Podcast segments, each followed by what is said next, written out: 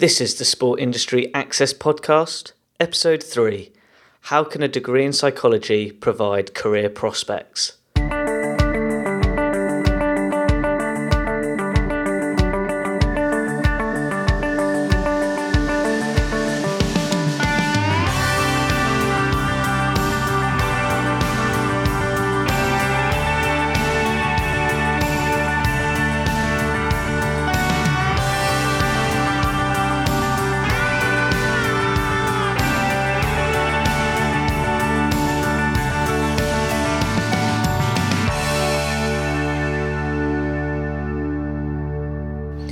Welcome to another episode of the Sport Industry Access Podcast.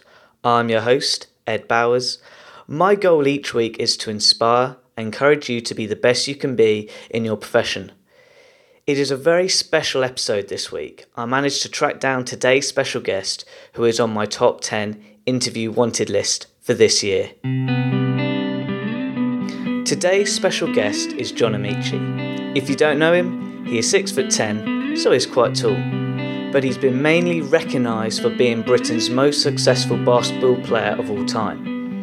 He has had an impressive eight year playing career representing teams in the USA, France, Greece, Italy, and even playing in the UK for the Sheffield Sharks. Also, due to his dedication to the sport, in 2011 he was awarded an OBE from Her Majesty the Queen. Now, to all sports scholars and sport fanatics, if you enjoy reading sport biographies, John's book, Man in the Middle, is a must read. What I learned from reading this book is if you want to achieve something, you just got to put your mind to it. John illustrates that when he showed courage at the age of 17 by moving from Manchester to the USA with a goal to play in the NBA. Now, relating to today's show, we'll be discussing how psychology can really provide career opportunities in sport. John, it is an absolute privilege to have you on the show. Please, can you take a few minutes by providing the listeners an overview of your career journey in sport? Um, I was certainly a late starter to sport. I started at the age of 17 to play serious sport, which was basketball. Prior to that, I'd only done what was absolutely mandatory in um, in basket in in school sport, which was rugby at my school.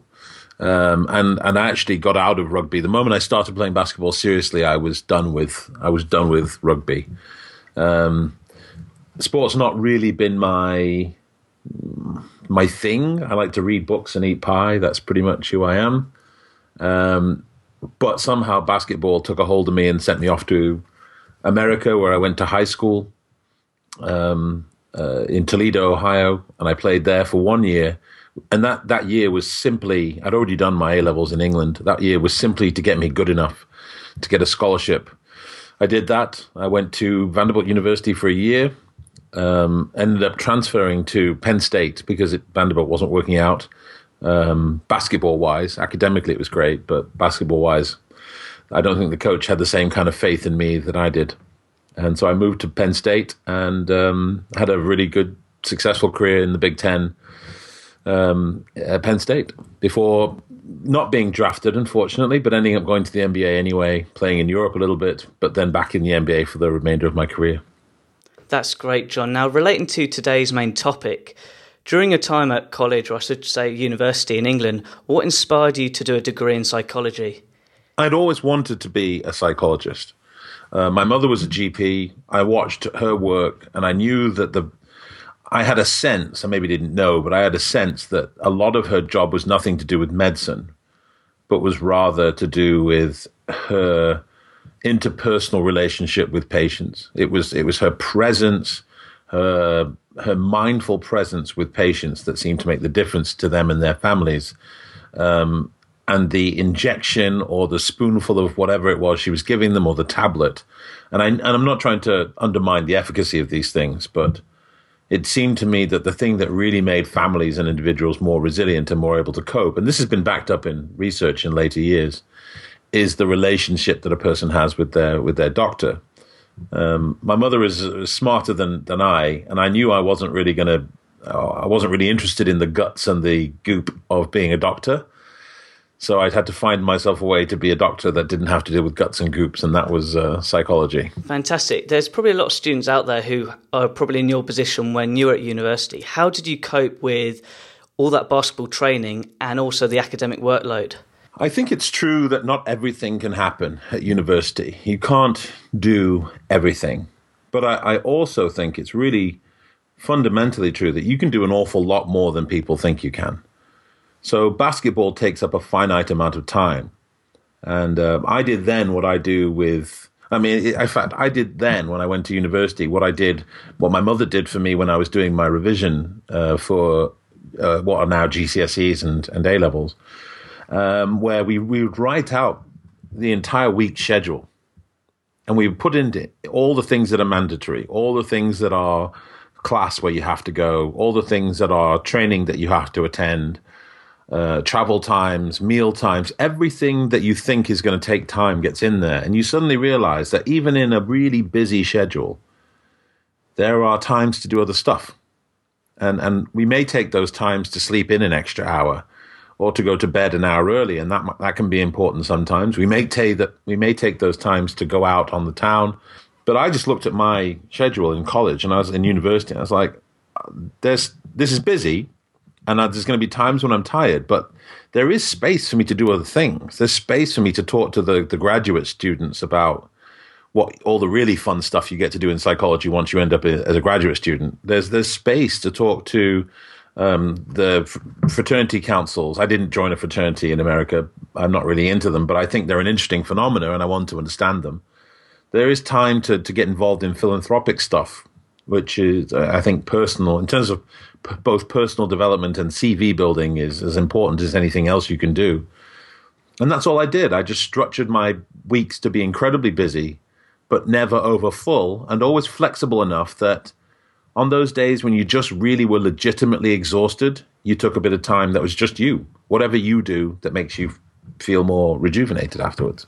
I totally agree. I think having a sort of regime is so important, especially if you've got a busy week in, week out schedule. Looking back from your basketball career, with all the teams you played for in Europe and also in the States, did you work with a sports psychologist? I worked with a sports psychologist in um, in Penn, at Penn State. I just saw him actually. I just went back to Penn State uh, for uh, alumni weekend where all the old guys come back. It was quite lovely, and um, this guy called Dave Yukelson, Dr. Dave Yukelson, was our psychologist for the team, and he did a number of things with us. One of the things that I really, I mean, this is the thing about sports psychology; it's so broad. So, you know, there's all kinds of performance angles to thing, but the thing, the the part that I really found most useful was he used to come into the locker room when the team was super stressed, when we'd had a difficult run, perhaps, or whatever else, and people were finding it hard to sleep, hard to rest. He would come in and do these relaxation sessions, progressive relaxation with some mental imagery. And I really felt a benefit from those. And my teammates did too, and, and I think it was the it was the very beginnings at that period, which was what in the early nineties, um, the very beginnings of seeing how not just technical sports science in terms of physiotherapy is important, but psychologically, um, there's a real impact to have on sports performance too.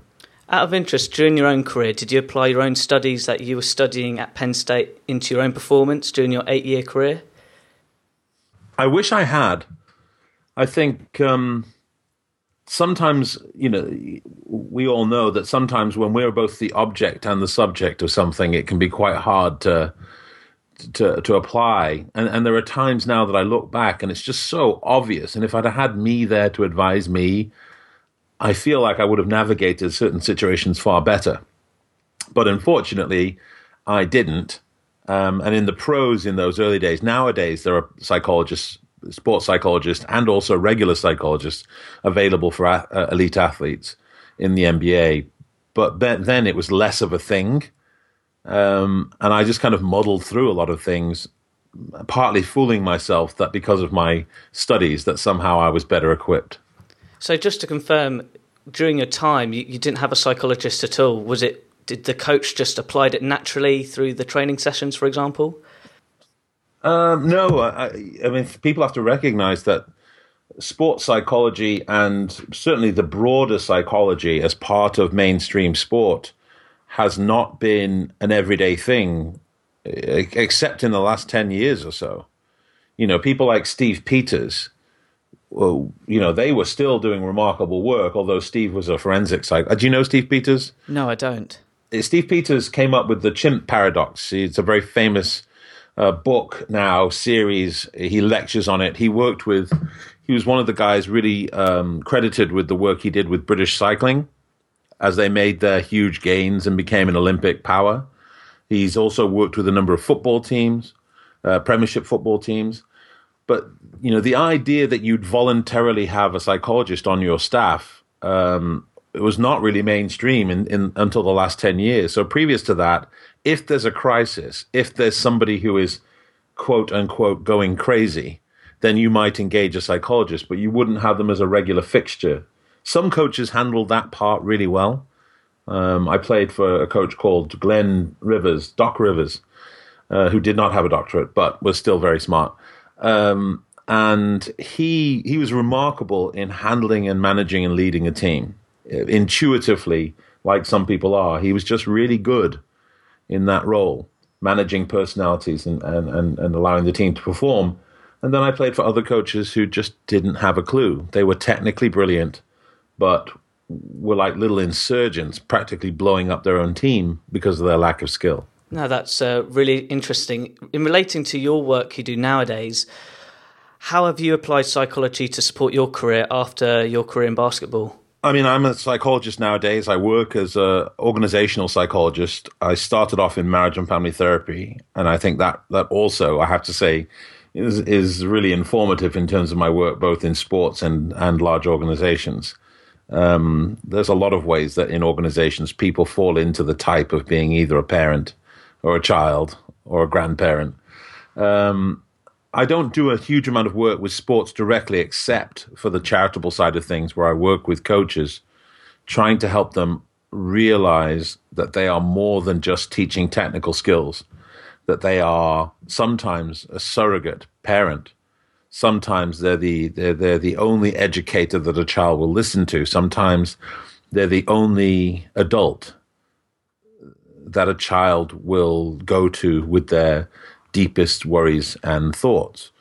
And so I think you know that that work is to help them realize they need to be. I'm not asking them to be social workers, but they need to be more than technicians. Um, and that's the main part that I do with sport. Most of the other work that I do is is strictly corporate. I work with um, professional services and uh, intelligence services and interesting sectors like that. John, I find that really fascinating. John, can you explain the sort of work you do within your foundation with schools? Um, I've got a community centre up in Manchester. We've been running since I don't know 1990. Well, for a long time, 1998 or something like that.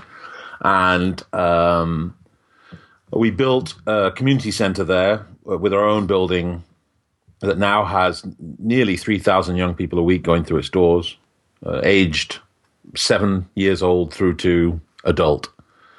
Uh, the goal there was really to try and create an environment where young people could really thrive. Um, I talk about the fact that I, what I wanted to do was kind of combine the very best of what sport can offer at its very best um, with what psychology can inform. So I wanted to create an intellectually challenging environment, uh, as well as a physically challenging environment, where young people are encouraged to to not just kind of be educated, but facilitate their own learning. Really, really grab hold of it. Um, where they'd feel supported by, and this is important because it's rare, really emotionally literate coaches who see young people as holistic human beings and not just athletes. I wanted them to be in a situation where, at the end of their time with us, they would be able to communicate effectively with their peers and adult authority figures. Would they be able to plan for their future success and take reasonable risks and know what a reasonable risk is, uh, knowing that support will be there? Because I think these are the kind of transferable skills from sport that that are important, not not whether you can cross a football at age 16. Just relating to what you said about transferable skills, as you probably know, sport athletes' careers can run between 10 to 15 years. To all those sort of athletes who are thinking of retirement, what bit of advice would you give them from your experience of how to apply their skills on a sports field and apply it to education or other fields of different industries and how it could help others? Yeah, I mean, I I think I'd be remiss if I didn't remind people that the average age for most careers, even in Britain, most sporting careers, is actually about three years. It's nowhere near ten. Oh wow! Uh, there are a number of people like the Ryan Giggs of this life who play for what I don't know what he played for, like thirty odd years or something. It's a long time. I think he's forty now when he retired. Exactly. So to get the average down to where it is, you realize that there are people who blip onto the screen of professional or at least elite sports and then disappear. Sometimes they just can't hang. Sometimes, you know, they're not physically talented enough. Sometimes they they get there and find it's not for them, and and and sometimes they get hurt. But for lots of reasons, that the career is immensely short. So, preparing for transition into, for want of a better term, real life if it starts when you retire or when you're about to retire, it's just way too late. It's not to say that you can't salvage anything, but please think about transition way before that. I knew exactly what I, well, I knew I'd be a psychologist. I think the work that I do now is actually more interesting um, than I could have hoped. Uh, and I'm thrilled by that. But if you if you wait until it's a year before retirement, what if you find out that the thing you really want to do you need to get some kind of qualification for? Surely you'd rather start that qualification with the cushion of your professional sports still going on, rather than finding yourself thrown out into a world where you have literally no support compared to the support you, you get as a member of a team, especially an elite team, where you've got all kinds of people, agents, managers, coaches, support staff hanging around you, you suddenly wake up one day and you realize that although these people will take a call from you, they're not there at your beck and call anymore. So, you know, find out what it is that you need in order to do the job you really want to do. And don't make the mistake that many people make. Well, there's two mistakes I think that people make in sports when it comes to transition. Uh, one of them is that they they imagine that the sports job that they've done is the is the is the great plan, and they imagine that the thing they'll do next is their backup plan. And I always remind people that no one wants to do their backup plan for 40 years. People want to do their number one plan for 40 years. I am currently doing my number one plan. Uh, uh this is exactly what I want to be doing. And I think that's the mentality you want to have. The second thing is that in sports, and it starts at a very young age, we, we do fool ourselves as athletes into thinking that our occupation is our definition. That what we do, kicking a football, throwing a javelin, running 100 meters, whatever it is, is who we are. And if you allow yourself to fall into that trap, when you retire, you don't just stop doing what you loved, or at least what you were good at. You stop being who you were and you can see lots of damage that comes from that in the number of athletes who end up self medicating themselves through alcohol, food, sex, whatever it is, but find themselves living very chaotic lives after sport as they search in vain to find out who they really are now without their sport. From a government perspective, do you think there should be more support in this sort of area? Yes, absolutely and and there is there is going to be more support. I think I, I'm I can't really talk very much about it, but I'm working right now um, on a new on a white paper with the government uh, and a, and a committee that's come together around it to talk about uh, athlete safeguarding, which is going to include things like transition into and out of sport. So it is recognized by some important people uh, both within sport and the government, that there is um, that there is a gap here in the support that should be required um, just to, to, be taking good care of, of our athletes.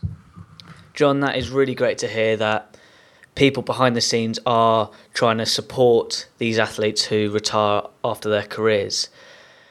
John, at the end of each interview, I like to finish with an inspirational question. What advice would you give to a current student at university who wants to pursue a career in psychology? What you can do with psychology is so broad. You you can do almost anything with it. You can end up working in in intelligence services or in professional services or in banking or in schools or there's so much you can do with it. The real kind of um, the, the the real kind of narrowing down comes in graduate school if that's where you go with it. But even if you never go to graduate school, it is an amazing, I think, uh, psychology is an amazing fundamental set of experiences to have to be better at whatever you do, whether it's a parent or a manager or just a citizen. Being able to understand a little more about how the world and how other people operate in the world around you. Um, don't feel limited by it. You know, you can do anything you want with this degree uh, and certainly move into really interesting graduate school places if that's what you plan on doing. Um, but the biggest thing is don't think it makes you magic. There's a lot of psychologists. Every time I meet someone new, nearly every time, they will. I tell them what I do for a living, and they say, "Are you are you are you psychoanalyzing analyzing me right now?" Uh, and and and you know, I'm not a psychoanalyst person. I'm a humanistic psychologist anyway, so I wouldn't be doing that.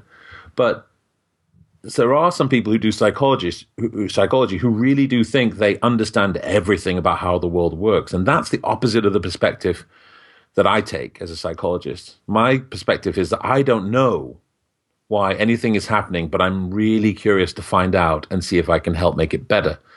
And if that's your perspective with psychology, I think it can take you and you can take it amazing places. But if you're the kind of person who thinks that, you know, three years of psychology turns you into some kind of mind reader, then maybe psychology is not for you in the first place. I think you're absolutely right. I think psychology, when I was studying it from a sport perspective, it's more of a tool I feel in regards to connecting with people. And I hope students out there who are studying can really take that bit of advice on board. Lastly, John, how can people interact with you in the sort of work you're doing? Um, probably the easiest way. I am somewhat prolific on Twitter. Um, at John Amaechi. If you spell my name right, you will find me. Uh, and then also, if you if you're more interested in kind of the the work side of things and some of the some of the interesting kind of psychological bits and pieces that I that I do, um, because my my personal Twitter will run everything from ranting at stupid athletes to I don't know talking about the food I just made. Um, I tweet a lot of pictures of soup. You'll you'll, you'll get used to it. Um, but my other, I have two Twitters. My second is is called Amaechi Perform, which is my company's uh, Performance is the name of my company, and A- Perform is the Twitter handle for my company. And so on there, there's tons of kind of bits of research that I think are interesting or insights on a on a more psychological front. John, that is fantastic. To all the listeners out there, all those links of John's Twitter feeds and websites to his company will be on my website. John, it has been great chatting with you today. Thank you very much. Ah, it's an absolute pleasure. Thank you. Take care. Wow, what an incredible interview. I hope you found John as inspiring as I did. Most of all, I really hope today's interview was helpful to your own needs, especially to all those current university students I really do hope John's advice has given you a better awareness of how psychology can be applied to the real world in relation to career opportunities. To all the listeners out there, I would be grateful to hear your thoughts about today's episode. The question I ask you is what did you get out of it? Please leave your answer on my website in the comment section and I'd love to reply to them. I really want to hear your thoughts of what you think was helpful to you. Even on other topics, if you're an ex athlete out there who you found John's advice from an athlete's perspective, please comment below as well because that's one area of sport I feel that needs to improve on in society. A lot more support for athletes to do afterwards. Um, I feel athletes have a great range of knowledge throughout their career. Probably they don't even realize it whilst they're doing all that hard work during their careers. And I always think in life it's all about what you give back to the next generation. So if you wouldn't mind leaving a comment, that'd be great. Also, if you did have that time, I would appreciate if you could subscribe and leaving a review. I've never been an elite athlete, but I'm always a person who wants to improve myself, and I'd love to hear your thoughts in your opinion of the first few episodes of the Sport Industry Access podcast. And I'd love to hear your thoughts because I want to improve this show to your needs. At the end of each episode, I like to finish with an inspirational quote from my guest speaker. John said, Always prepare for transition. The reason I picked this quote for today is as humans, we are always frightened about the future, but most of all, we are frightened about change. And it's that transition and preparation which creates new opportunities in life.